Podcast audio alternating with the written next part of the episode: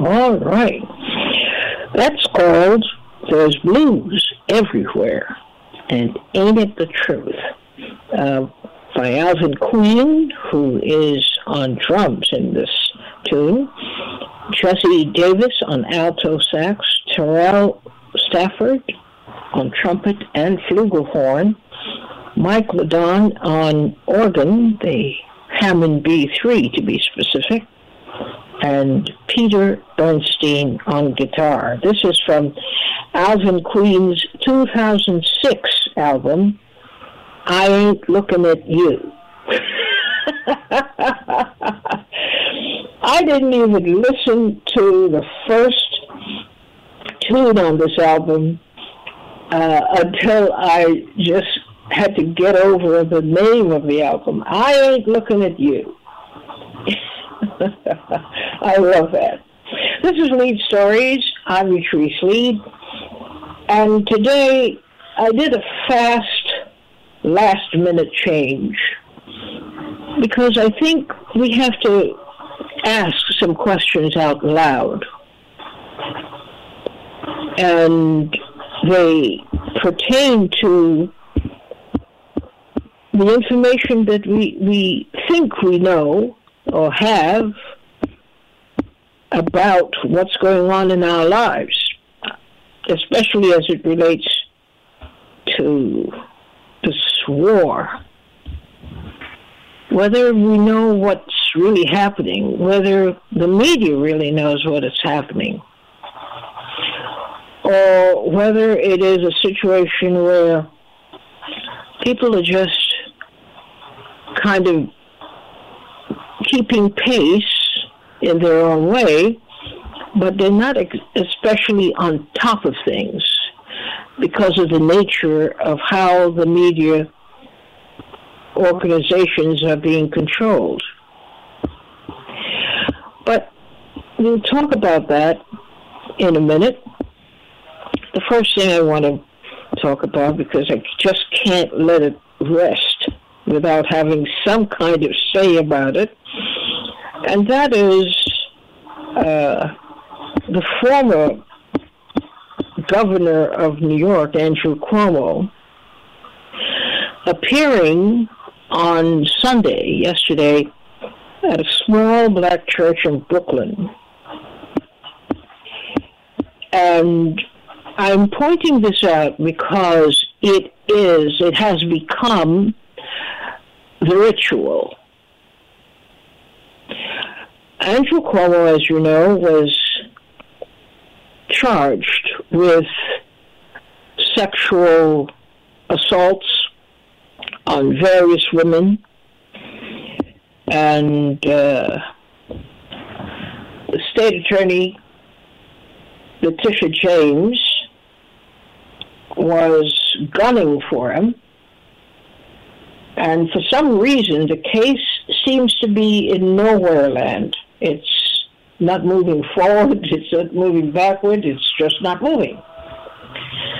But what is interesting is the ritual, I want to point out the ritual. The ritual is black people will save you every time. That's the that's the thinking, the political thinking among white elected officials especially if you, like Andrew Cuomo, come from a line of politicians with some note. You know, you you get the benefit of that accrued reputation. And so he shows up at a church on Sunday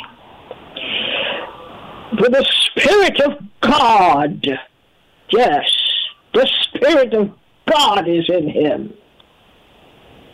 If we didn't look carefully, you would think the regular pastor of the church had done a serious bleach job on himself.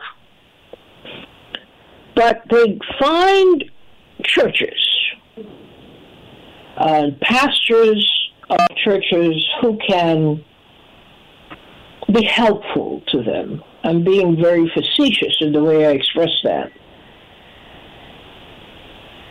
Black pastors who can hold their hands in public and give them a sympathetic ear and encourage the same among the congregation.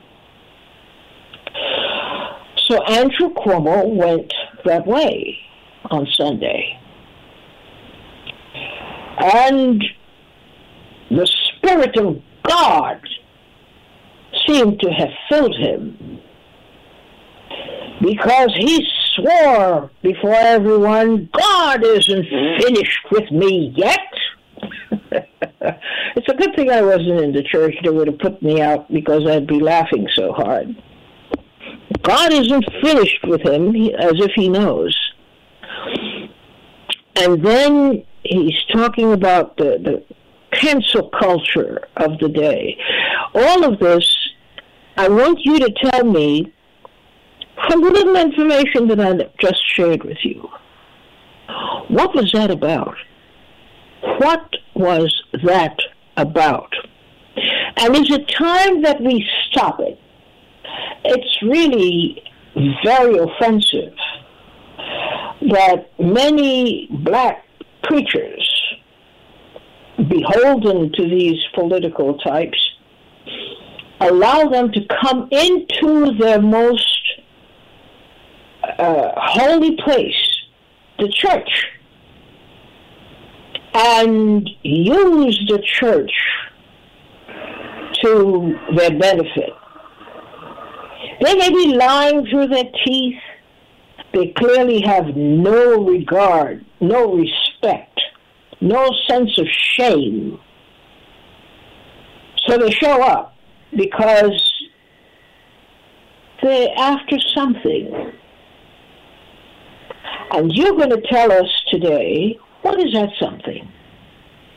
Why do we see this circuit going on and on and on and on where white preachers, and sometimes black ones, uh, I mean white politicians and sometimes black ones, meeting a public uh, a collective public exoneration of whatever it is they've been charged of. And they come to the black church, and I have yet to see or hear of a black pastor saying, uh uh-uh, uh, not here. This is sacred territory. This is not for public relations purposes. We're not here to facilitate your agenda. There's only one agenda in this church. So don't bring your stuff in here. We don't want it. What is going on? What what is the, the deal with black preachers? That they don't yet have enough steel in their spine to say, not here. Not here. You take that, go to St. Patrick's Cathedral, where you might be more comfortable, and, and do your shtick over there. 888-874-4888. I have to ask you because I haven't seen any protests or even grumbling about this people just accepted it. And lots of amens and lots of clapping and lots of, it would seem, approval for Andrew Cuomo. What happened in this church yesterday? 888-874-4888. You tell me. And how does it stop? How do we stop this sacrilegious exercise? It happens all the time. I'm sick of it. And I'm sure there are people in these churches who are sick of it, but it hasn't stopped it from happening at all. This idea that he can begin the revival he can re- begin the uh, to he can begin to amend his tarnished political reputation by going to a black church. Is all this is a formula now. This is how it goes. You do something really atrocious, and some black minister is going to be your target. You seek out a black minister who would bring you into his church or her church and have you say preposterous things like, God is not finished with me yet. Well, okay, that's God. But I am. I am finished with you. E from Edgewater, you're on the air.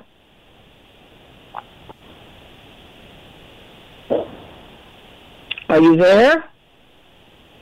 Not hearing you. Noel from Brooklyn, you're on the air.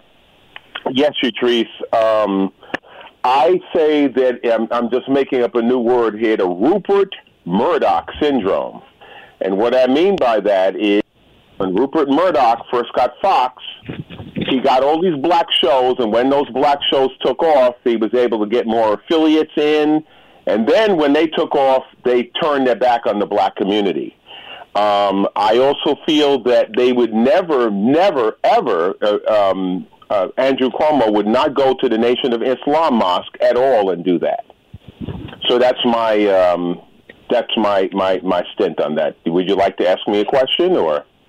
Yes, I would. What was the intention, you think, of this appearance? Oh, like I said, like like like Rupert with the, the black shows to get the black community in to to uh, have somebody, and then as soon as uh, they, they they're behind him, then he could take off and turn his back on us. Okay. Well, thank you for getting us started today. Mitch from New York. What's this? What's this show about? What's this uh, appearance supposed to mean? I think he has a vendetta against uh, uh, the Attorney General, Letitia James he's saying that uh, he's trying to blame her for all of his misgivings. And she's due up for reelection soon, and he's trying to block her by any means possible.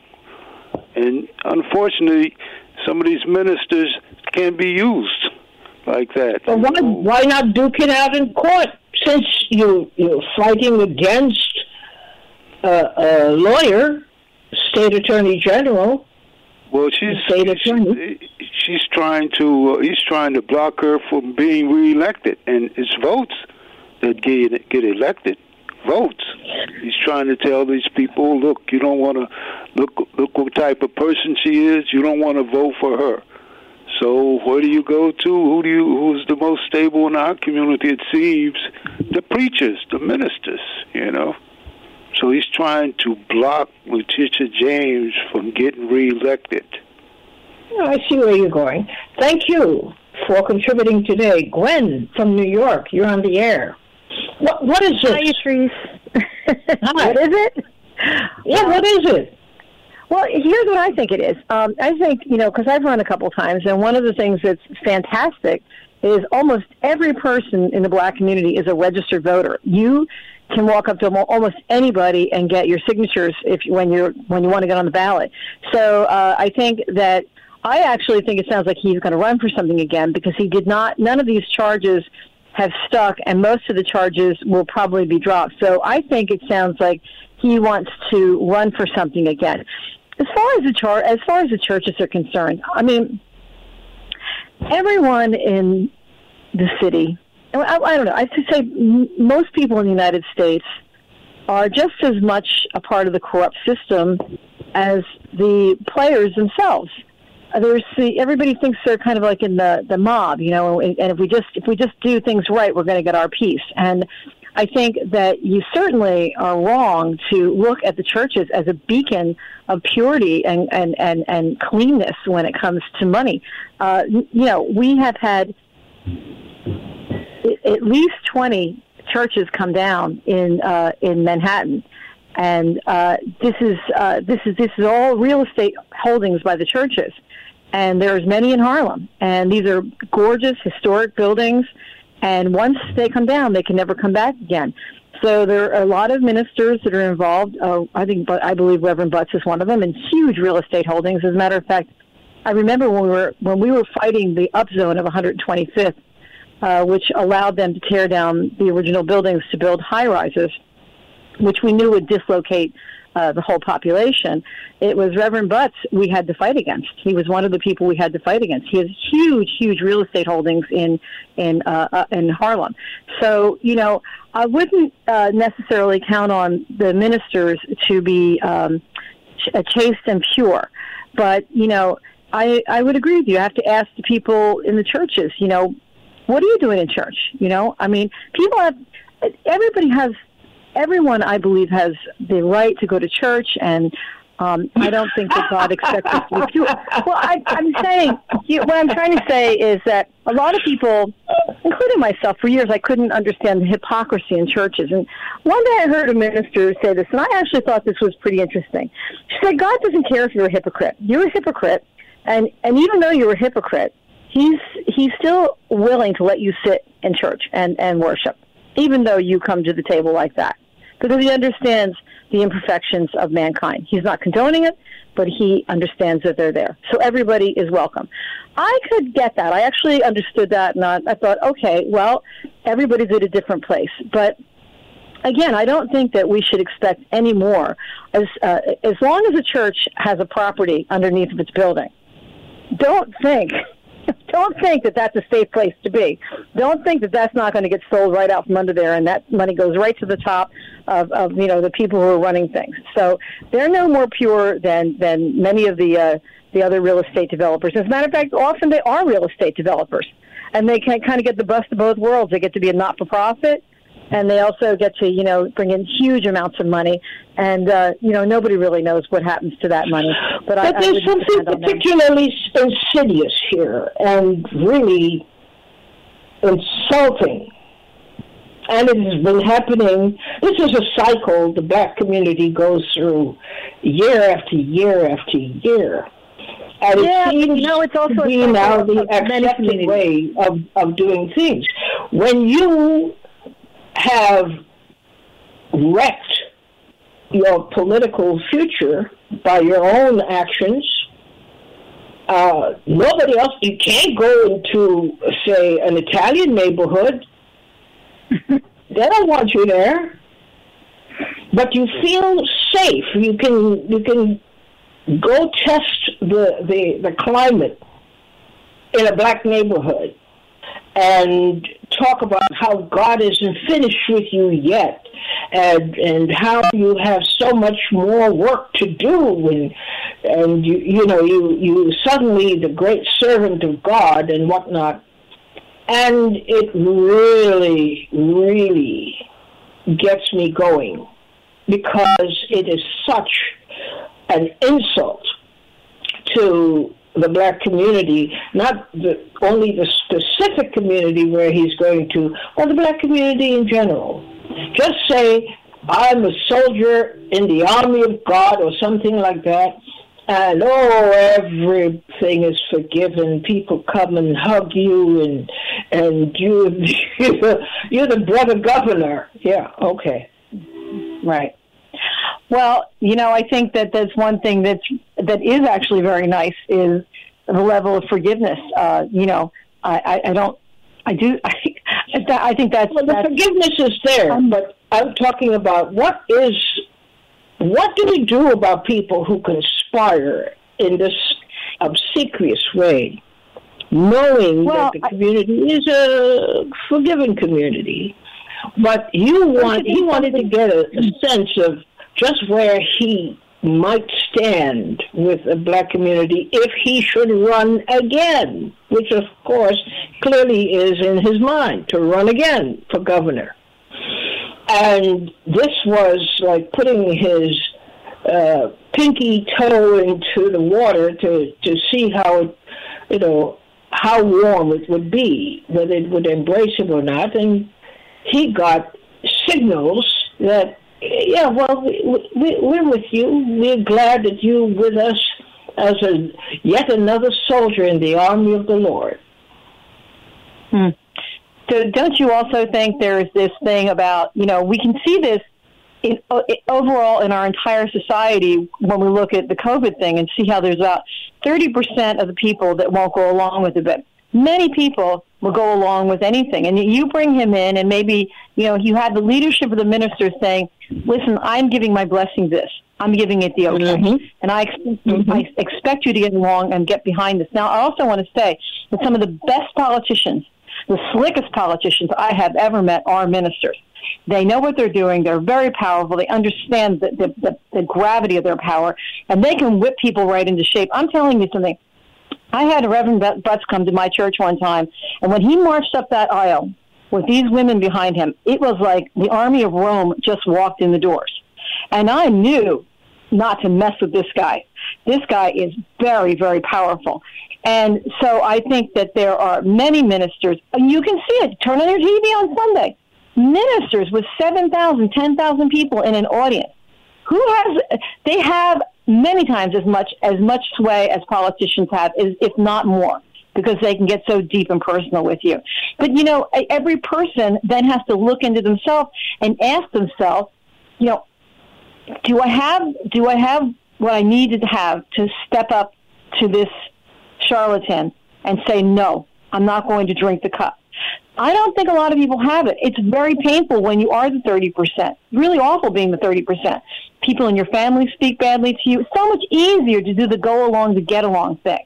And, you know, there's always this hope I think people have at the end. Well, you know, I'm going to get behind this guy. It's always, is there a job for me? I mean, how many times have I heard when I'm out there, do you have a job for me? Um, so, so everybody. Well, that's that's part of the culture. People, it's a kind of quid pro quo. If I give you right. my support, what can right. I get from you? What can I expect right. from you in return?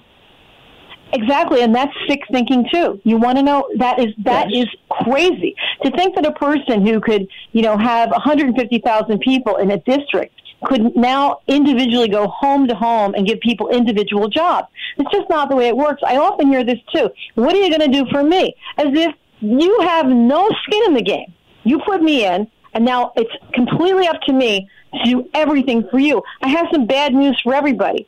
It doesn't work like that, and that's why things are so screwed up. Because when you choose not to get involved and stand on the sideline and not do anything, because guess what? You're too busy. Your life is so fabulous, you don't have time for anything. You're too fabulous.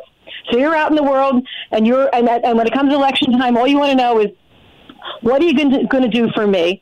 And and you're going to usually vote for for whatever what everybody else is telling you to vote for. You're not going to think about it. Uh, you know, that's, okay. that's the society we live in. You you you have to get off your butt and participate if you want to see those changes that you want to see. That's it. It's not. Well, a lot of a lot of communities don't get off their butts, and they get everything. Nobody gets off want. their butt.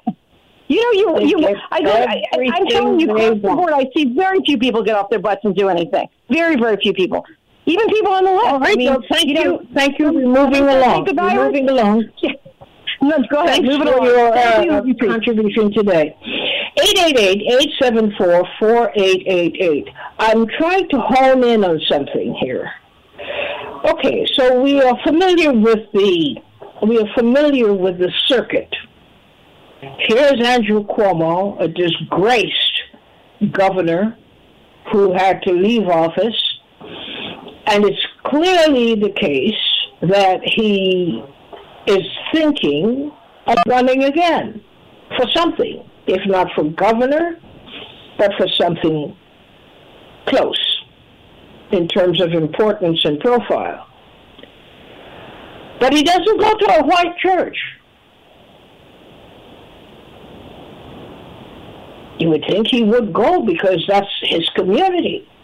He doesn't go to a white church. He finds some black uh, minister who will appear with him, put his hand on his shoulder, and, and pretty much anoint him. Uh, they will not discuss the charges that were pending against him or that still could be pending against him. They're not going to charge, discuss those charges. The main thing is here is a former governor, and he has selected to come to our humble little church. And he is talking today about God and God's handiwork and the hope that God would be generous enough to do his handiwork on him so that he in turn could go on as he had intended to be a public servant. It's a pattern that repeats itself every election season and even in off season as it is now. Here's Andrew Cuomo testing the waters. What kind of reception am I going to get? And it is always the black people. I mean, I don't know why folks don't get it yet. It always, it always is a black church that will be selected because of the cooperation of the minister of the church to come and talk to us about your experience with the Lord. But you know, that's not what it's about.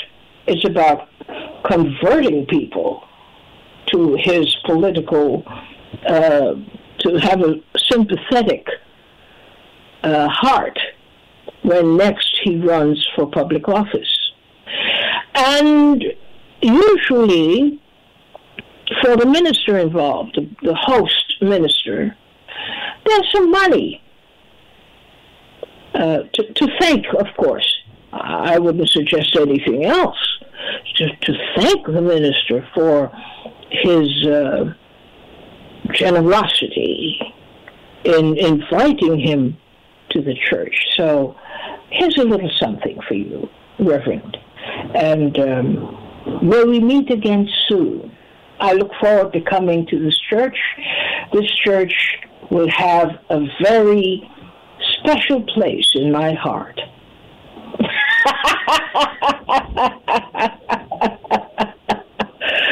oh my gosh. And it, it keeps on going. I didn't think that Andrew Cuomo, based on the charges that were against him, based on the testimony that was made against him by the the women who allegedly were harmed by him, would have the nerve to show up at all anywhere. That he would be really flying under the radar, where nobody could see him or hear him for for quite a while but the desire for public office is so great that he says, I have to test it. I have to find a way to see what my future might be if indeed I were to run again. Would I get a good reception in this community? And it's always the black community that will give you a big hug and say good and kind things to you, to encourage you to stay the course, you fellow servant of the Lord. Amen. oh my gosh, it never stops. But I thought it, there would have been a little bit more class here. There wasn't. So we'll take this little break and come back to yet another manifestation of racism in the current global issues that we are confronting in this pandemic right after this. Things happened over the weekend that were quite significant, and don't underestimate them uh, because they look small, like small stories, but they're not. The other story I wanted to talk about was uh, the story of the media, U.S. media, and its continuation of its racist practices in covering the story of Ukraine and Russia.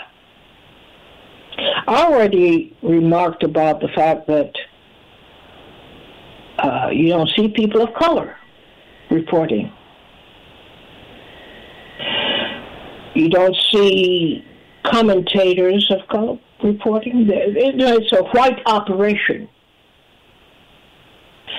And the same white people who had been scrambling for positions facing the public on television are the same ones reporting now.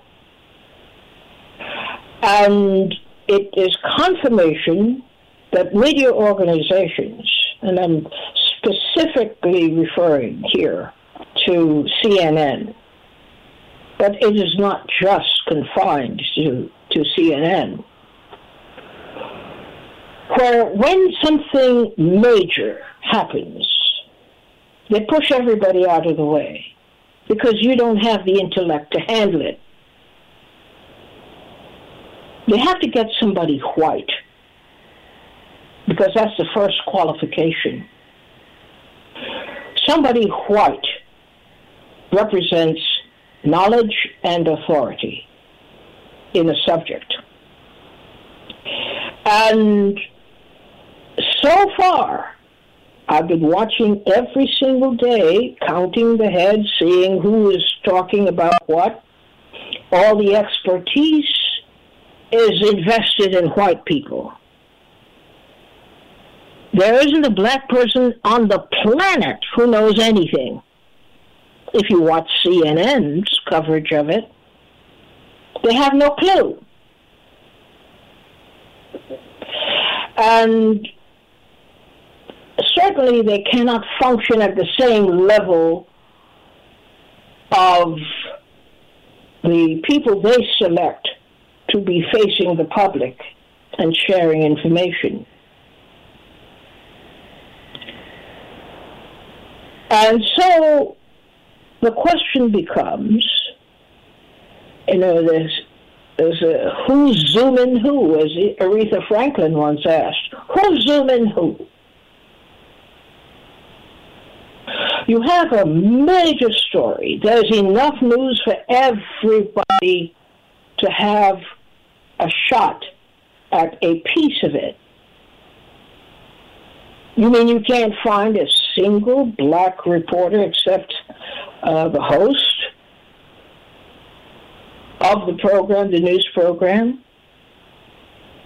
But we see this happening time and again.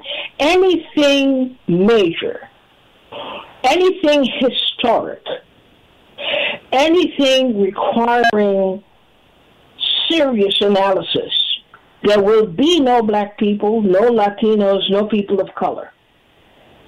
None.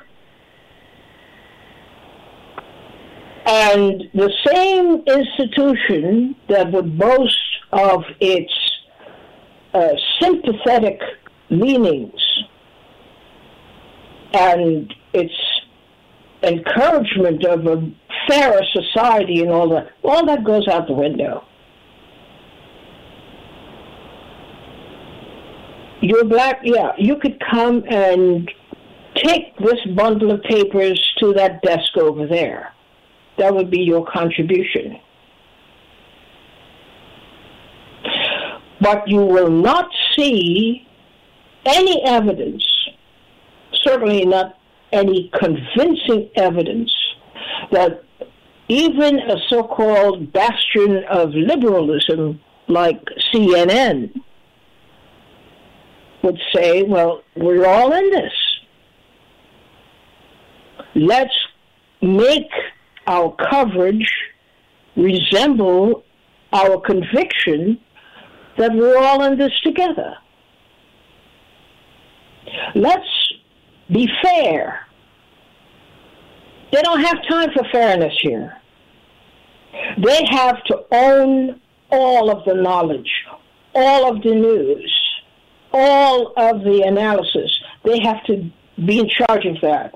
And you will not see a black person or person of color, a Latina or a Latino, or an Asian person holding forth on a subject related to the general topic of Russia and Ukraine, discussing it, discussing the issues in a very professional way. You would not see that.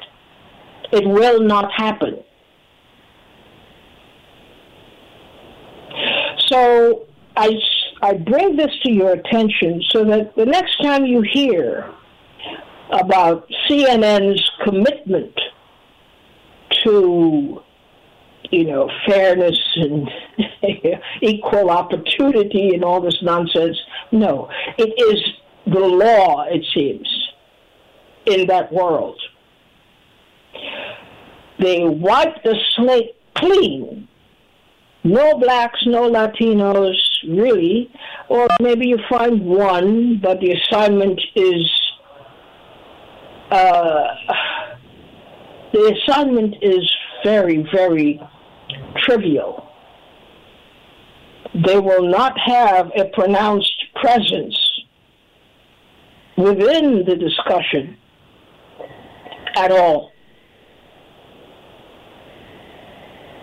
They will not. You'll have people who are called on because of their expertise and their experience and their reputations and the books that they have written. No Latino writes such books. No black person writes such books. No person of color writes such books. No person of color has that level of experience and expertise. So, what they are transmitting, the message that they constantly are transmitting, is that we we are taking care of this. We are handling this. This is ours. And we don't want to chance it that we would give this heavy responsibility to people who are not trained for it. For people who don't have the expertise and the experience to handle it. But we can handle it. And therefore, we own it because it is for all intents and purposes, the story of the century.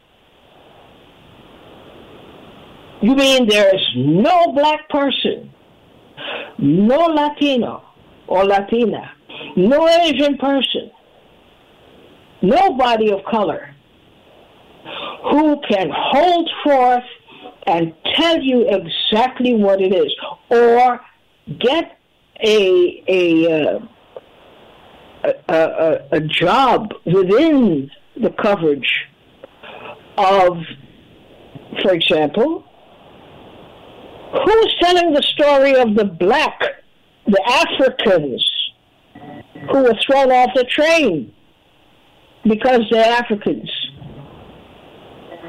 and could not leave. They could not leave Ukraine. Who told that story? Who's telling the story now of Africans in Ukraine who are organizing their own alternative help system to help other Africans? Who's telling that story?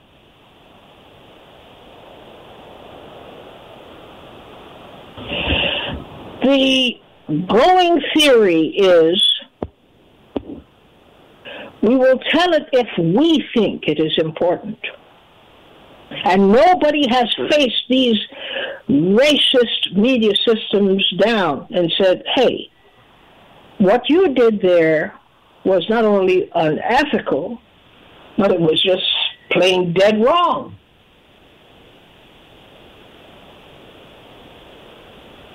But we tune in every day and we give them the benefit of your your eyes and ears. We give them the legitimacy they have not yet legitimately earned. Nobody questions their motives for doing that. But you're talking about, uh, you know, this Nazi, this Nazi culture. Well, you recognize some kind of racial divide, but heaven forbid that a black journalist or a Latino journalist or an Asian journalist would tell that story or would be part of chronicling the story. So never mind all the self-congratulatory messages that are sent out that CNN is is just the the answer to our prayers. It's a fair institution. It wants to promote peace and understanding among people. This is how you do it? No. We should declare war on CNN too. And lift all that camouflage that has been hiding them all these years. It has been going on every story. I'm so fed up of it.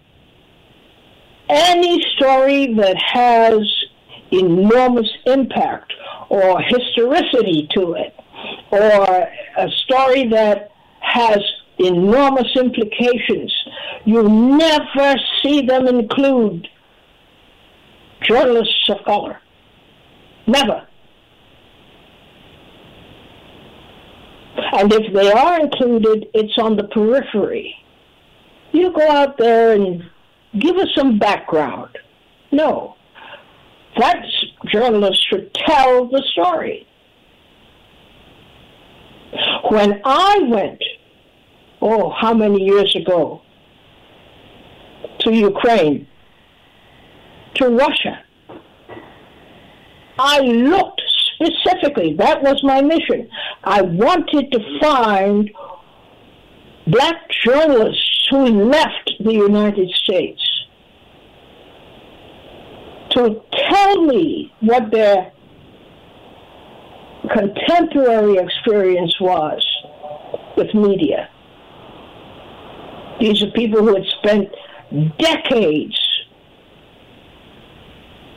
and they went to Russia, they went to Ukraine, they went to many Eastern European nations instead.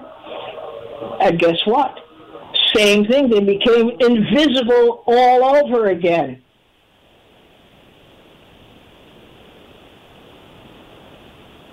That's why I went. Anderson uh, what's his last name now? Anderson Cooper is being held up as the the guy who tells stories, the guy who writes the history of the world, the guy who authenticates facts, the guy who decides what is important and what isn't. He's all over the place, earns one hell of a good living. But here is a story where you have enough work for everybody to do, and for some reason they can't find black reporters. They can't find Latino reporters. They can't find Asian reporters. On a story of the century. So they can't come to me with the pretense that well, it's journalism. Everybody is pretty much covered. They, they went as wide as they could to tell as many stories as possible. I don't want to hear that crap. At a time when you should be showing off your dedication to those principles, you retreat, you retreat to the, the, the practices that you know, which is keep it all white. Keep it all white.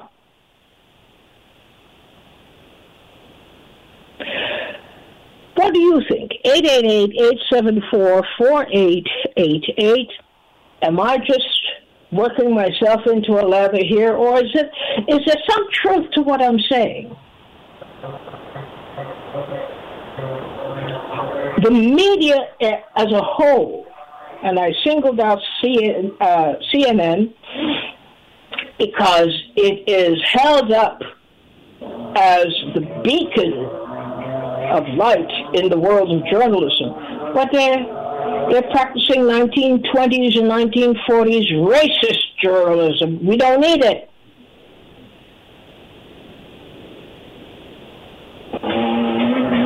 Henry from Chicago, what are you thinking?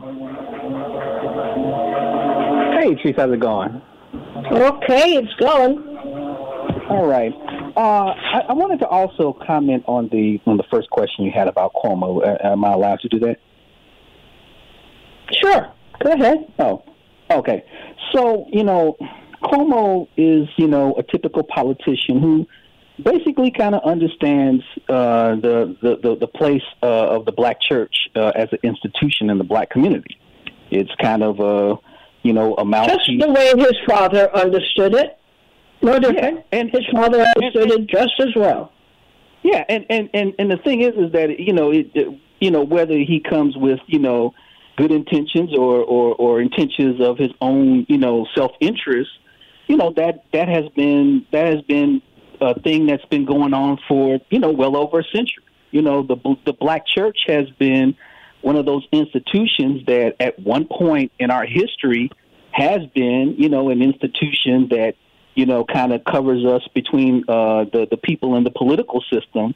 But you know, nowadays the black church has become part of the political system. So, so Cuomo has you know strategy, you know, strategically uh, places himself uh, in that church to kind of gauge where his support in the black community is. And you know, for me, um, if uh, if if if we were to uh, have that uh, have the black church as an institution of liberation like before, uh, Cuomo wouldn't have probably stepped one foot in that church. But you know, because of the fact that the black church has been you know compromised now, you know, people like Cuomo and others have you know have a have a get you know have a free invitation.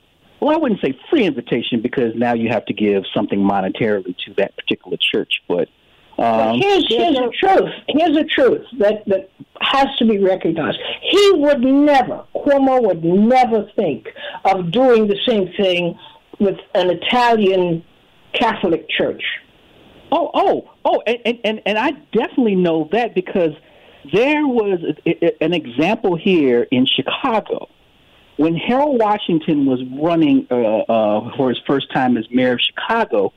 He tried to go to uh, St. Patrick's uh, Church, which is on the north side of Chicago, which is predominantly white, and he ha- he also had at the time Walter Mondale with him, and was booed at the church. So you know, and, and and and that's that's the point that you're making because that was a real life example of a, a black politician trying to go to a white church and he got booed, and he also had Walter Mondale with him. So yeah, oh, I think they they yes they recognize that. yes, that's a piece of history that a lot of us re- remember because of the fact that uh, when Harold Washington ran the first time, I mean this this this city was racially divided.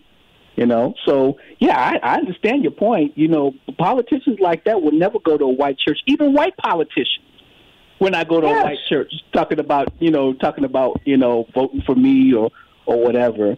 But you know, I also wanted to talk on your second point of the racist coverage of the Ukraine situation because I remember I had discussed uh, about how they disseminate the information to us in a you know uh, as far as black people in a childish uh, uh, way, and you know this uh, this uh, intent of trying to you know support you know uh, support Ukrainians and and, and and you know don't get me wrong. I, I am not you know I am I am always for you know uh, you know uh, not having citizens harmed in a in a in a war.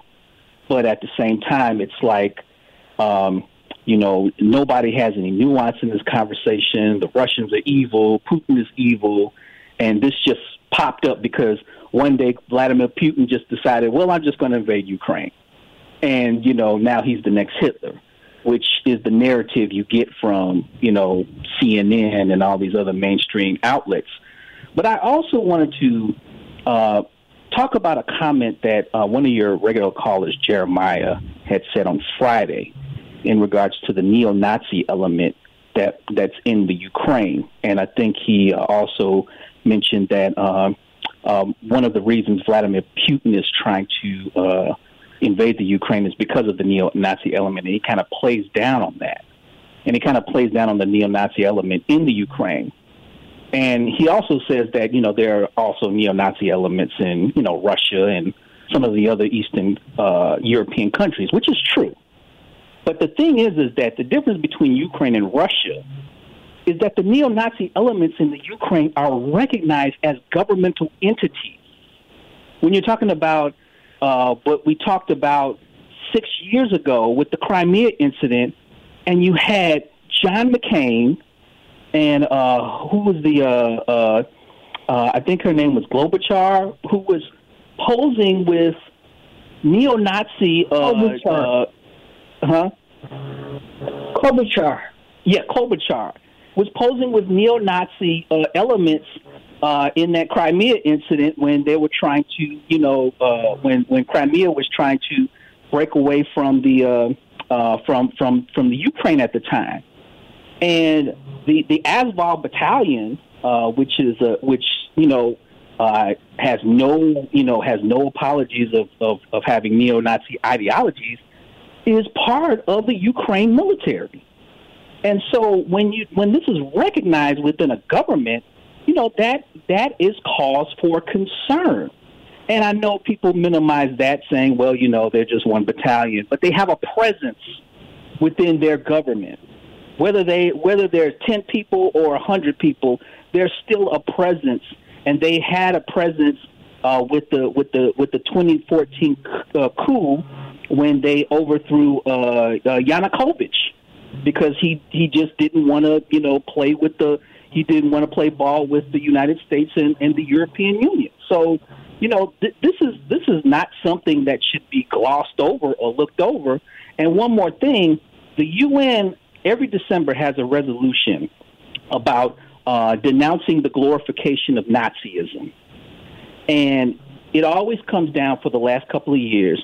There's always two nations that votes against this resolution. Now, this resolution is not really a; it's more of a symbolic thing. But there's always two nations over the last couple of years that vote against the glorification of Nazism. Those two countries are the United States and the Ukraine. Hmm. Thanks, Henry, for your contribution today. Thank you. Thank you. Uh, we're almost out of time, but you, if you have a short comment, I'll be happy to hear it at 888-874-4888. You see, all these things people are not talking about, but you see the cumulative effect, things that are happening very quietly and on the fringes, and you're not paying attention. And then something happens, and you see how well organized these systems are and they're they're locking you out. They're not telling your story. You're not the primary reason that they're doing news. Your right to know is, please, the right to be told from a specific point of view, that is the dominant concern, nothing else. And in every si- single uh, situation that I have witnessed in recent decades, this has held true. whether it's urban unrest or international craziness going on, the white media has decreed this is how they operate. They will tell you what the story is, whether you know the story or not, or whether you know different aspects of the story or not. They have hegemony on framing the reality that people are ex- experiencing. Not you, not me, but they do. Well, we've come to the end of our program today. Thank you so much for contributing so meaningfully. Let's get together again tomorrow and do some more talking. Bye bye.